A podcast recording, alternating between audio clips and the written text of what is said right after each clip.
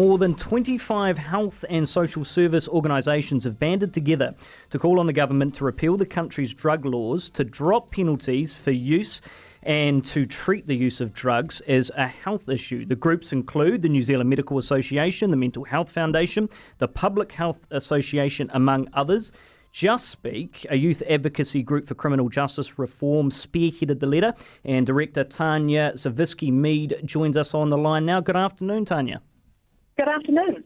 Hello, Tania. Look, um, first question from me, please, is just so that people understand and mm. to make it very clear what we're talking about here, and and reading through some of the details in, in the initial story you, you are not actually talking about legalisation of drugs as such, as far as selling them and that sort of thing goes, are you, or, or are you? No, no, not at all. There's, there's quite an important distinction here between, yeah. um, you know, the question of the cannabis legalisation referendum last year, which is actually quite a different, um, quite a different proposition, and what we're talking yeah. about is decriminalisation. So making sure that people who are who are using drugs that that, that basically that fear of punishment and of kind of criminal penalties doesn't get in the way of them asking for help from their GP, their families, and getting that that um, that health based support.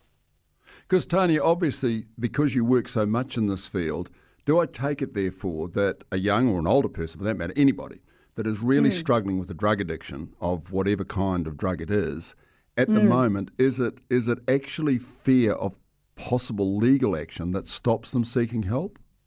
Yeah, yeah. So it, it, absolutely is. I mean, even after the government's small amendments that they made to the law in 2019, 3,000 people were still charged and convicted for low level drug offences um, in the following year. So there's a really good chance, particularly if you're young and particularly if you're Maori, um, that you'll, you'll receive those criminal penalties just for using or possessing a, sort of a small amount of the drug for your own usage.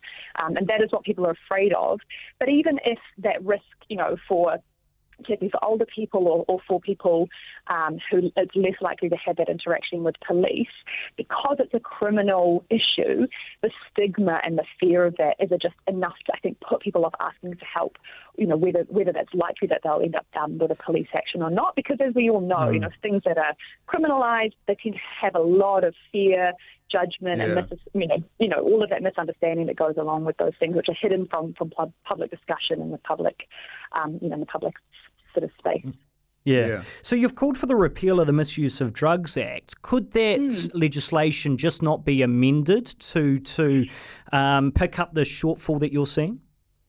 Yeah, it's actually been amended many, many times since 1975, and, and what is what has resulted from that is kind of a Frankenstein piece of legislation that um, sees a lot of contradicting, conflicting things within the one bill, within the mm. one act, um, and it doesn't really give any cl- enough clarity for all the different people working on the front line, whether it's police officers, whether it's health professionals, addiction support services, schools. Um, you know, it gives all of those people trying to make decisions for the you know the people in their care and the people in their communities um, about how to treat how to treat drug usage. Um, so yeah, I, I, it's been reformed to death and it still yeah. hasn't achieved mm. anything. So really, no. we need to start from first principles with the values and the goals that, that you know that fit for modern day New Zealand, and that's really about getting people the healthcare that they need, trying to avoid drug-related deaths and, and illness. Um, making sure that it's equitable, so it's fair outcomes for everyone, which we're not seeing at the moment with those criminal charges, um, and focusing on the evidence. Yeah, and Tania, if the Act was started from scratch again and made more fit for purpose for the 21st hmm. century, mm. one of the yeah. things I, I, I would very much imagine is there would also have to be a fairly large increase in the services that were available for people when they were not afraid to go and seek help. Mm. One hundred percent. Yeah, that's exactly right. There, there is a you know obviously one of the other barriers for people getting help now, um, in, in, addition to the criminalisation question, yeah, is that there just aren't those services and they're not you know they're not specialised enough. They're not available in different areas, different regions enough. Um, you know, that there's a huge need for significant, um, significantly more resources from the government into those services, um, and then for, for, them kind of have low barriers to access um, and to kind of be able to support support people as they want to. You know, all those mental health and, and addiction specialists, are they they see the need, um, but they just aren't resourced to do it. So more training for for those for those professionals, um, more services altogether, more local and regional hubs. All of that needs to be a big part of this change. So, as it stands now, Tania, what's likely to happen? Say you've got someone who's addicted to methamphetamine, they want to, mm. to get off it, they go to their GP and say, I'm addicted, I need help, I need some wraparound service to help me through this. What are they mm. going to get from their GP if they do that? Well, it depends a bit on the GP and the person, but um, one, you know, it's possible that that GP might try to refer them to get them on um, on a, a, waiting list for um, you know, for a service that is provided in the area, one that, you know, isn't a residential service, so it doesn't involve them having to give up, you know, work or educational family commitments over a long period of time. But the wait lists for those are really, really long. And so while that person is waiting, um, the, the implications of that usage, if it's, you know, if it's really problematic, um, will be, you know, potentially kind of escalating. Um, but, but the problem is also that lots of people just don't get to that point of feeling that they can they can raise it with the GP because they're afraid or unsure of what the GP will say or whether that will mm. jeopardise them. Um, and you know, not all GPs. You know, there's a there's, my mum's a GP. Like I have a lot of respect for GPs, but yeah. lots of them are not really equipped to deal with. Um, those complex issues because of that again because of that criminalisation and that stigma.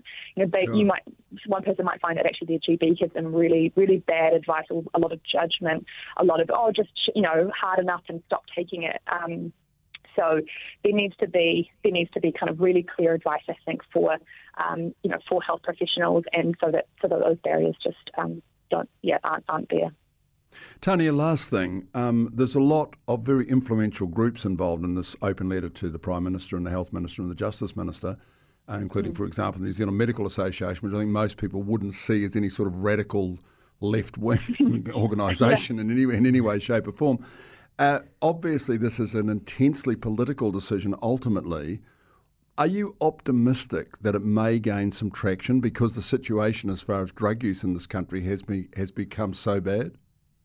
Yeah, I am optimistic, and, and as you say, it's partly because I think that we've seen a real interesting kind of unlikely coalition of, of people um, based on their, you know, based on, for example, how um, organisations participated in the referendum debate. You know, it seems like mm. quite an unlikely coalition, but I think it, it really shows the strength of conviction across people who see this issue every day on the front line and are thinking about it from a system perspective, like what is the system doing um, about, I know, getting equity for Maori, looking after young people, all of those people can agree um, that, that this really, as you say, political hot button issue, um, mm. actually there's a really pragmatic and compassionate option here. So, you know, that, that really gives me hope that we've come a long way um, in, in, recent years about the comfort that we have as a country um, to talk openly about how to make sure that we treat drug use um, safely and effectively. Um, and I and you know that, that that really I think shows that we're we're heading in the right direction. We just need the government. And I was heartened to see the Prime Minister say on, on television on Monday that she agreed with the letter. Um, so really, it's just you know I guess for them to kind of put their money where their mouth is and make this a priority so that more people can get the help that they need. It's a big challenge, Tania, but appreciate very much you coming on to chat with us. Have a great afternoon. Thanks very much thanks, indeed, thanks Tania. Thank you. Good luck. That is Tania Sawicki Mead, the director of Just Speak.